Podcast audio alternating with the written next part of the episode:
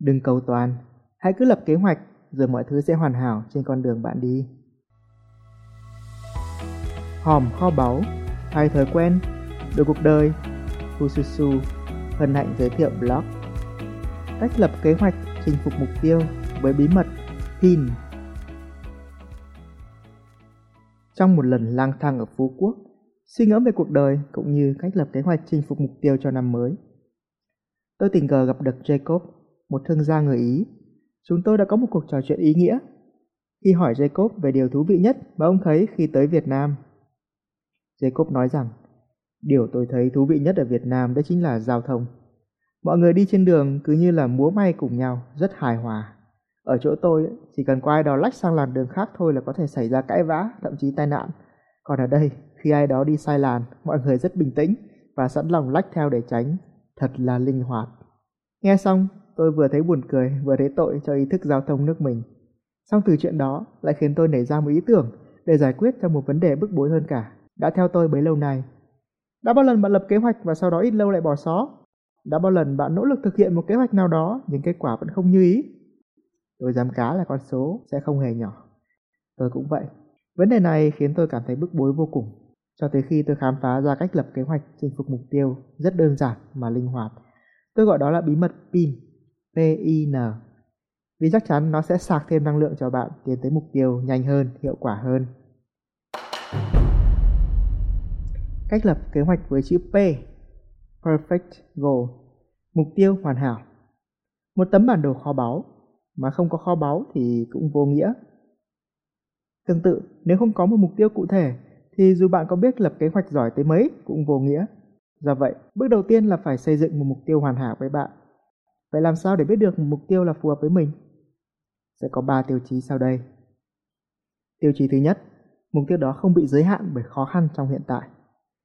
Hầu hết mọi người đều cho phép khó khăn hiện tại ảnh hưởng tới việc lựa chọn mục tiêu. Họ đã quên mất rằng nếu bạn đặt mục tiêu tới sao Hỏa, thì không lên được đó ít nhất bạn cũng sẽ tới mặt trăng. Còn nếu đặt mục tiêu lên mặt trăng, không lên được đó thì ít ra bạn cũng sẽ lên được bầu trời. Còn nếu không lên được bầu trời thì ít ra bạn vẫn ngẩng mặt lên và đi trong hãnh diện. Do vậy, để áp dụng cách lập kế hoạch này, bạn cần phải đặt một mục tiêu hoàn hảo nhất có thể. Khi đặt mục tiêu, hãy tưởng tượng rằng bạn có mọi nguồn lực cần thiết để đạt được nó và đừng quan tâm vội tới việc làm thế nào để đạt được nó, vì đó là bước số 2. Hãy cứ làm từng việc một, cứ đặt mục tiêu trước đã. Tiêu chí số 2, mục tiêu đó có một động lực tốt đẹp từ bên trong. Đây là một tiêu chí rất quan trọng, nhưng thường bị bỏ qua trong quá trình đặt mục tiêu. Nhiều người đơn giản chỉ copy-paste mục tiêu của mọi người xung quanh. Khi thấy ai đó giàu có, nổi tiếng, có cái nọ cái chai, họ nảy sinh ham muốn.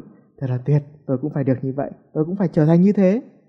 Do chỉ là ham muốn nhất thời, nên kết cục là hoặc sau một thời gian họ bỏ cuộc vì không còn động lực, hoặc là họ đạt được một phần nào đấy, nhưng nhận ra đó không phải là điều mình thực sự muốn. Để áp dụng cách lập kế hoạch này, bạn cần đặt mục tiêu dựa trên mục đích tốt đẹp nào đó từ bên trong, đem lại lợi ích cho mọi người. Tiêu chí số 3, bạn có thể hình dung được cái ngày mình hoàn thành mục tiêu. Ai cũng có 2 con mắt, nhưng ít khi để ý tới con mắt thứ 3 của mình, con mắt của tâm trí, của hình dung, của tưởng tượng, con mắt giúp bạn lựa chọn tầm nhìn và định hướng tương lai. Một mục tiêu thực sự sẽ phù hợp và trở nên vô cùng khả thi nếu bạn có thể hình dung rõ ràng cái khoảnh khắc bạn hoàn thành nó. Trong cách lập kế hoạch này thì bước tạo ra mục tiêu hoàn hảo rất quan trọng. Sau khi đã lựa chọn mục tiêu, bạn đã dành thời gian tưởng tượng tới cái ngày mục tiêu đó được hoàn thành. Bạn nhìn thấy gì? Nghe thấy gì? Cảm nhận được gì? Viễn cảnh mà bạn nhìn thấy càng rõ ràng thì mục tiêu đó càng hoàn hảo với bạn. Một lưu ý là lời nói gió bay, huống chi là suy nghĩ. Ngay sau đó, hãy viết ra giấy. Cách lập kế hoạch với chữ I, Imperfect Plan, kế hoạch tương đối. Sau khi có mục tiêu, rất nhiều người lập ra một danh sách công việc chi tiết kèm theo ngày giờ phải hoàn thành. Điều đó rất tốt, nhưng cũng rất tiếc vì chẳng ai đoán được trước tương lai. Những việc đột xuất hay xảy ra khiến kế hoạch đó của bạn bị đảo lộn, gây ra những áp lực không cần thiết. Cách lập kế hoạch với một danh sách hàng trăm đầu việc nhỏ chi tiết tới cả deadline thường phù hợp với những dự án lớn có nhiều người tham gia, vì khi ấy, sự phối hợp đội nhóm sẽ tạo áp lực thúc đẩy tiến độ. Còn với hầu hết các cá nhân, với tính kỷ luật bản thân chưa cao sẽ khó mà áp dụng. Vậy một kế hoạch tương đối là gì? Để áp dụng cách lập kế hoạch này, sau khi đã có mục tiêu rõ ràng và hoàn hảo, bạn hãy chia nhỏ mục tiêu ra làm các đầu việc nhỏ hơn cần hoàn thành, rồi đánh dấu mức độ quan trọng cho từng đầu việc. Rồi cứ việc quan trọng thì thực hiện trước, đơn giản vậy thôi. Trước đây, cách lập kế hoạch của tôi rất chi tiết. Tới từng ngày, thậm chí từng giờ mình cần phải làm gì. Điều đó không chỉ gây ra áp lực mà đa số các deadline đều bị dead. Hiện tại, tôi chỉ tạo deadline cho những mục tiêu lớn. Còn các đầu việc để hoàn thành nó thì chỉ cần thời hạn tương đối là được. Trong tháng này, trong tuần này. Điều quan trọng nhất là bạn phải giữ vững nguyên tắc. Làm việc quan trọng trước tiên. Cách lập kế hoạch với chữ N. Non-stop action. Hành động liên tục. Bạn sẽ không thể nào hết khát nếu chỉ nghĩ về cốc nước hay nhờ ai đó uống hộ. Chính bạn cần phải cầm cốc nước lên và uống. Tương tự, mấu chốt để bất cứ cách lập kế hoạch nào thành công là bạn phải hành động. Bất cứ mục tiêu nào cũng có thể hoàn thành khi bạn kiên trì hành động mỗi ngày. Do vậy, hãy lập ra một danh sách những công việc bạn có thể làm mỗi ngày phục vụ cho mục tiêu đã đề ra, rồi giữ vững nguyên tắc làm việc quan trọng trước vào ngay đầu ngày. Chắc chắn, bạn sẽ ngạc nhiên vì thành quả mà cách làm này đem lại đấy. Tại sao tôi biết ư? Nhờ thói quen viết sách ở buổi sáng ngay sau khi thức dậy, mà 5 năm qua, mỗi năm tôi xuất bản một cuốn sách. Năm vừa rồi, việc tôi làm đầu ngày là dành 30 phút viết tiếng Anh, và hiện tại tôi cũng đã tự dịch xong tới 5 cuốn sách của mình sang tiếng Anh. Tất nhiên, mọi thứ không phải lúc nào cũng theo đúng kế hoạch, nên bạn cần phải biết cách xử lý những kẻ chèn ngang hiệu quả. Kẻ chèn ngang số 1. Những việc đột xuất. Đây là kẻ chèn ngang phổ biến nhất, nhưng thực ra cũng dễ xử lý nhất, và thường là có hai cách. Phòng bệnh, bạn hãy tập một thói quen là luôn làm những việc quan trọng trước, rồi khi có việc chèn ngang tới, bạn sẽ không thấy bức bối lắm so với việc tự nhiên phải làm một việc chèn ngang trong khi có việc quan trọng vẫn chưa hoàn thành.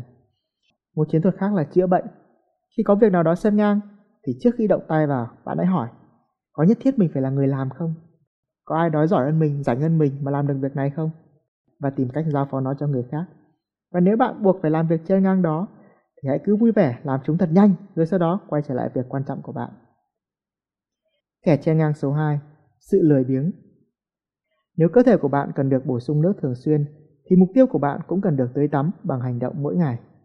Song cũng không thể nào tránh khỏi những ngày lười biếng, chỉ muốn nằm một chỗ. Hãy cẩn thận với thói quen trì hoãn này. Và đây là một vài giải pháp tôi hãy áp dụng. Thứ nhất, bạn có thể hành động thật là nhanh, thật là quyết liệt. Cơn lười sẽ không kịp xuất hiện. Thứ hai, đừng làm nữa. Hãy tập thể dục, đi dạo cho đó tỉnh táo rồi sau đó quay trở lại. Và thứ ba, là bạn chuẩn bị sẵn một loạt những hành động nhỏ hơn để khi lười thì vẫn có thể làm được và tiến tới mục tiêu đó. Kẻ chèn ngang số 3, quá nhiều việc. Đôi khi có quá nhiều việc sẽ tạo cho bạn cảm giác không biết làm việc nào trước. Đây cũng là một cản trở. Cách lập kế hoạch hiệu quả lúc đó là bạn hãy ngồi lại, viết ra tất cả mọi thứ cần làm ra giấy. Ngay sau khi viết ra, bạn sẽ thấy nhẹ đầu hơn rất là nhiều đấy. Rồi sau đó, bạn đánh dấu thứ tự ưu tiên cũng như gạch bỏ các việc không cần thiết. Tôi thường áp dụng nguyên tắc không quá 3, tức là trong một ngày có thể có nhiều việc, nhưng những việc đó không nên phục vụ quá 3 mục tiêu. Lúc đó, việc lập kế hoạch sẽ đơn giản như đánh vần ABC. Sáng tôi làm những việc phục vụ cho việc A, chiều là việc B, tối là việc C.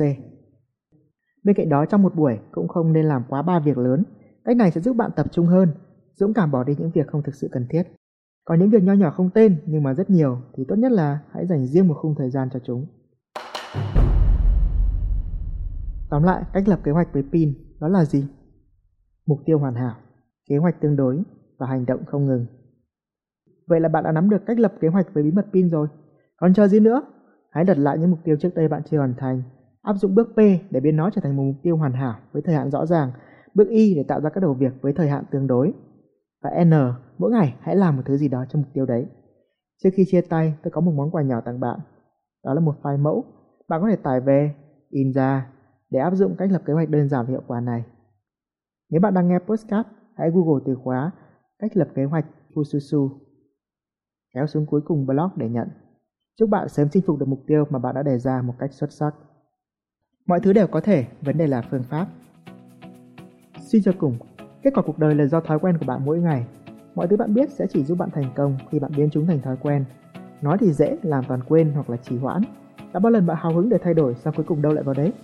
Sau hơn 10 năm vật lộn với việc thay đổi bản thân, hết thề lần này tới thốt lần khác, cuối cùng tôi cũng đã tìm được câu trả lời. Đó là một sai lầm lớn mà tôi cũng như hầu hết mọi người đều mắc phải khi thay đổi bản thân. Thứ 2, thứ 3, thứ 4, thứ 5, thứ 6, thứ 7, chủ nhật. Đâu có thứ nào là thứ mai.